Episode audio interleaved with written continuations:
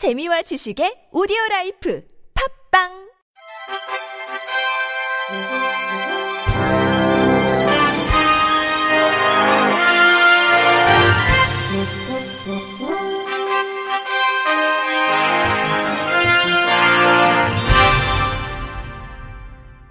청취자 여러분 안녕하십니까? 3월 26일 월요일 KBIC 뉴스입니다. 서울 종로구가 안마사 자격이 있는 시각장애인과 취약계층의 일자리 제공을 위해 안마 사업을 추진합니다. 사단법인 대한안마사협회와 추진하는 이번 사업은 시각장애인 안마사와 보조원을 2인 1조로 편성해 총 12개 조를 운영합니다. 종로구는 올해 말까지 경로당과 17개 동주민센터, 복지관 등 지역 내 노인, 장애인 복지시설을 주기적으로 순회하며 방문 안마 서비스를 제공할 계획입니다. 서울 관악구는 발달장애인의 꿈을 지원하기 위한 관악구 발달장애인 평생교육센터가 3년간의 노력 끝에 지난 12일 문을 열고 첫 업무를 시작했다고 밝혔습니다. 발달장애인 평생교육센터는 간단한 의사소통조차 쉽지 않아 평생 보호가 필요한 발달장애인들이 성인이 되면서 갈 곳이 없어 복지 사각지대로 내몰리고 있는 문제를 해결하고자 마련됐습니다.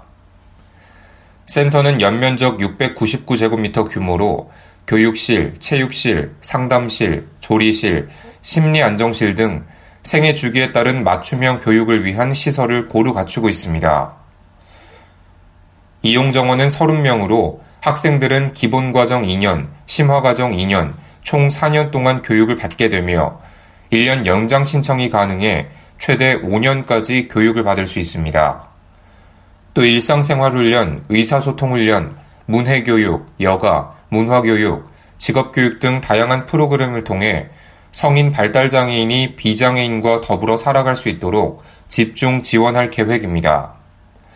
아울러 사단법인 함께 가는 서울장애인 부모회에 위탁 운영되며 전문적인 교육을 진행하기 위해 사회복지사와 특수교사 등 전문 자격증을 가지고 있는 12명 직원이 상주합니다. 인천 시각장애인 복지관은 지난 21일 사단법인 희망을 나누는 사람들과 시각장애인 가정을 위한 희망 나눔 장학사업 업무 협약 및 장학증서 전달식을 가졌다고 밝혔습니다. 사단법인 희망을 나누는 사람들은 이번 업무 협약 및 장학증서 전달식을 통해 시각장애인 가정 자녀 12가정에 2년간 총 2천만 원 상당의 장학금, 컴퓨터, 도서 등 지원을 약속했습니다. 이번 협약은 사단법인 희망을 나누는 사람들이 사회 저소득, 소외계층의 아동 청소년들에게 희망을 주는 따뜻한 동행, 아름다운 나눔을 실천하는 캠페인으로 희망 나눔 장학금과 장학도서, 컴퓨터와 멘토링 서비스, 힐링 나눔 문화체험 등을 통해 아동 청소년들이 마음껏 꿈꾸며 건강하게 성장할 수 있도록 지원하는 운동의 일환입니다. 김기용 관장은 시각장애인 자녀의 꿈을 지지하고 배움을 이어나가 미래를 개척할 수 있는 희망의 메시지를 전달했으며 앞으로도 시각장애인 자녀들의 꿈과 미래를 위해 관심을 보이고 아낌없는 지원을 위해 노력할 것이라고 말했습니다. 충청남도 시각장애인 복지관은 2018년 교실형 생활체육 사업에 선정돼 천안시 장애인체육회 재정 후원으로 시각장애인 댄스 스포츠 교실을 운영합니다. 이번에 실시되는 시각장애인 댄스 스포츠 교실은 충남에 거주하는 시각장애인 가운데 20인을 선정해 다음 달부터 9월까지 복지관에서 연 20회 진행될 계획입니다. 김병환 관장은 정기적인 생활체육 활동을 통해 시각장애인들의 체력 증진과 스트레스 해소에 도움이 되기를 기대한다고 말했습니다.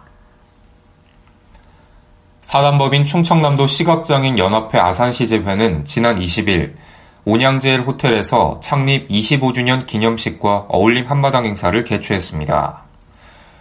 이날 행사는 식전 행사, 기념식, 어울림 한마당 순으로 진행됐으며 식전 행사에서는 시각장애인들이 그동안 프로그램에 참여하면서 갈고 닦은 실력으로 하모니카와 기타 연주, 민요 공연, 난타 등 내부 공연팀의 축하 공연이 펼쳐졌습니다.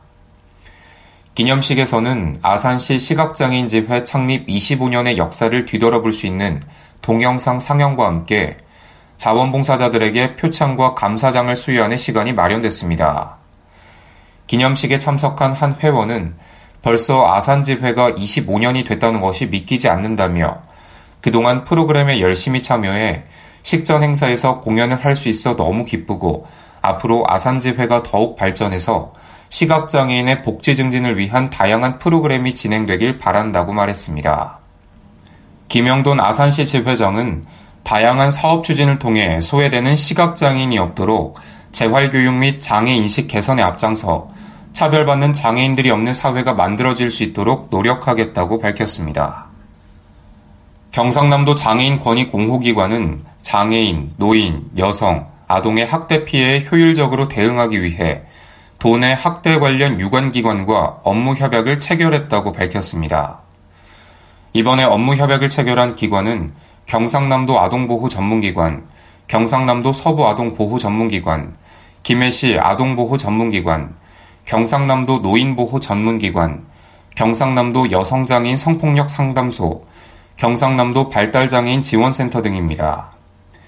이들은 업무 협약 체결을 통해 학대 사건 발생으로 종합적 지원이 필요한 경우 공동 대응하고 상호 인력 및 자원을 지원하며 지역 유관기관 사이의 업무 협력 체계를 공고히 하는 등 분야별 지원을 위해 함께 노력하기로 했습니다. 또 업무 협약을 계기로 학대 피해자에 대한 철저한 대응과 피해 회복 지원을 통해 사회적으로 약자일 수밖에 없는 모든 이들의 권익을 옹호하고 학대를 예방하는데 학대 관련 법정기관들로서 최선을 다하겠다는 데 뜻을 모았습니다. 경남도는 이번 협약을 통한 유관기관 간 시너지 효과로 도내 사회적 약자의 학대 예방과 권익 보호가 향상될 것으로 기대했습니다. 제주 시각장애인 복지관이 보건복지부가 주최하는 사회복지시설 전국 장애인 복지관 평가 부문에서 3회 연속 최우수 기관에 선정됐습니다.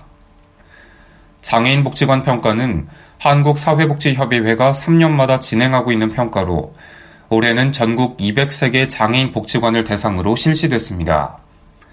평가는 시설 및 환경, 재정 및 조직 운영, 인적 자원 관리, 프로그램 및 서비스, 이용자의 권리, 지역사회 관계 등 6개 분야에 대해 이루어졌습니다. 제주 시각장애인 복지관은 이번 평가에서 6개 분야 전 영역에 모두 90점 이상으로 A등급을 받아 2011년, 2014년, 지난해까지 3회 연속으로 최우수 기관에 선정되는 영예를 안았습니다. 양해홍 관장은 향후에도 제주도 내 유일의 시각장애 재활 전문기관으로서의 역할을 다할 것이라고 말했습니다. 끝으로 날씨입니다. 내일은 전국이 대체로 맑겠습니다. 아침 최저 기온은 영상 3도에서 12도, 낮 최고 기온은 영상 14도에서 23도로 내륙을 중심으로 일교차가 15도 안팎으로 매우 크니 건강관리에 유의하셔야겠습니다. 이날 미세먼지 농도는 서울, 경기, 강원 영서, 세종, 충북에서 나쁨, 그 밖의 권역에서 보통을 나타내겠습니다.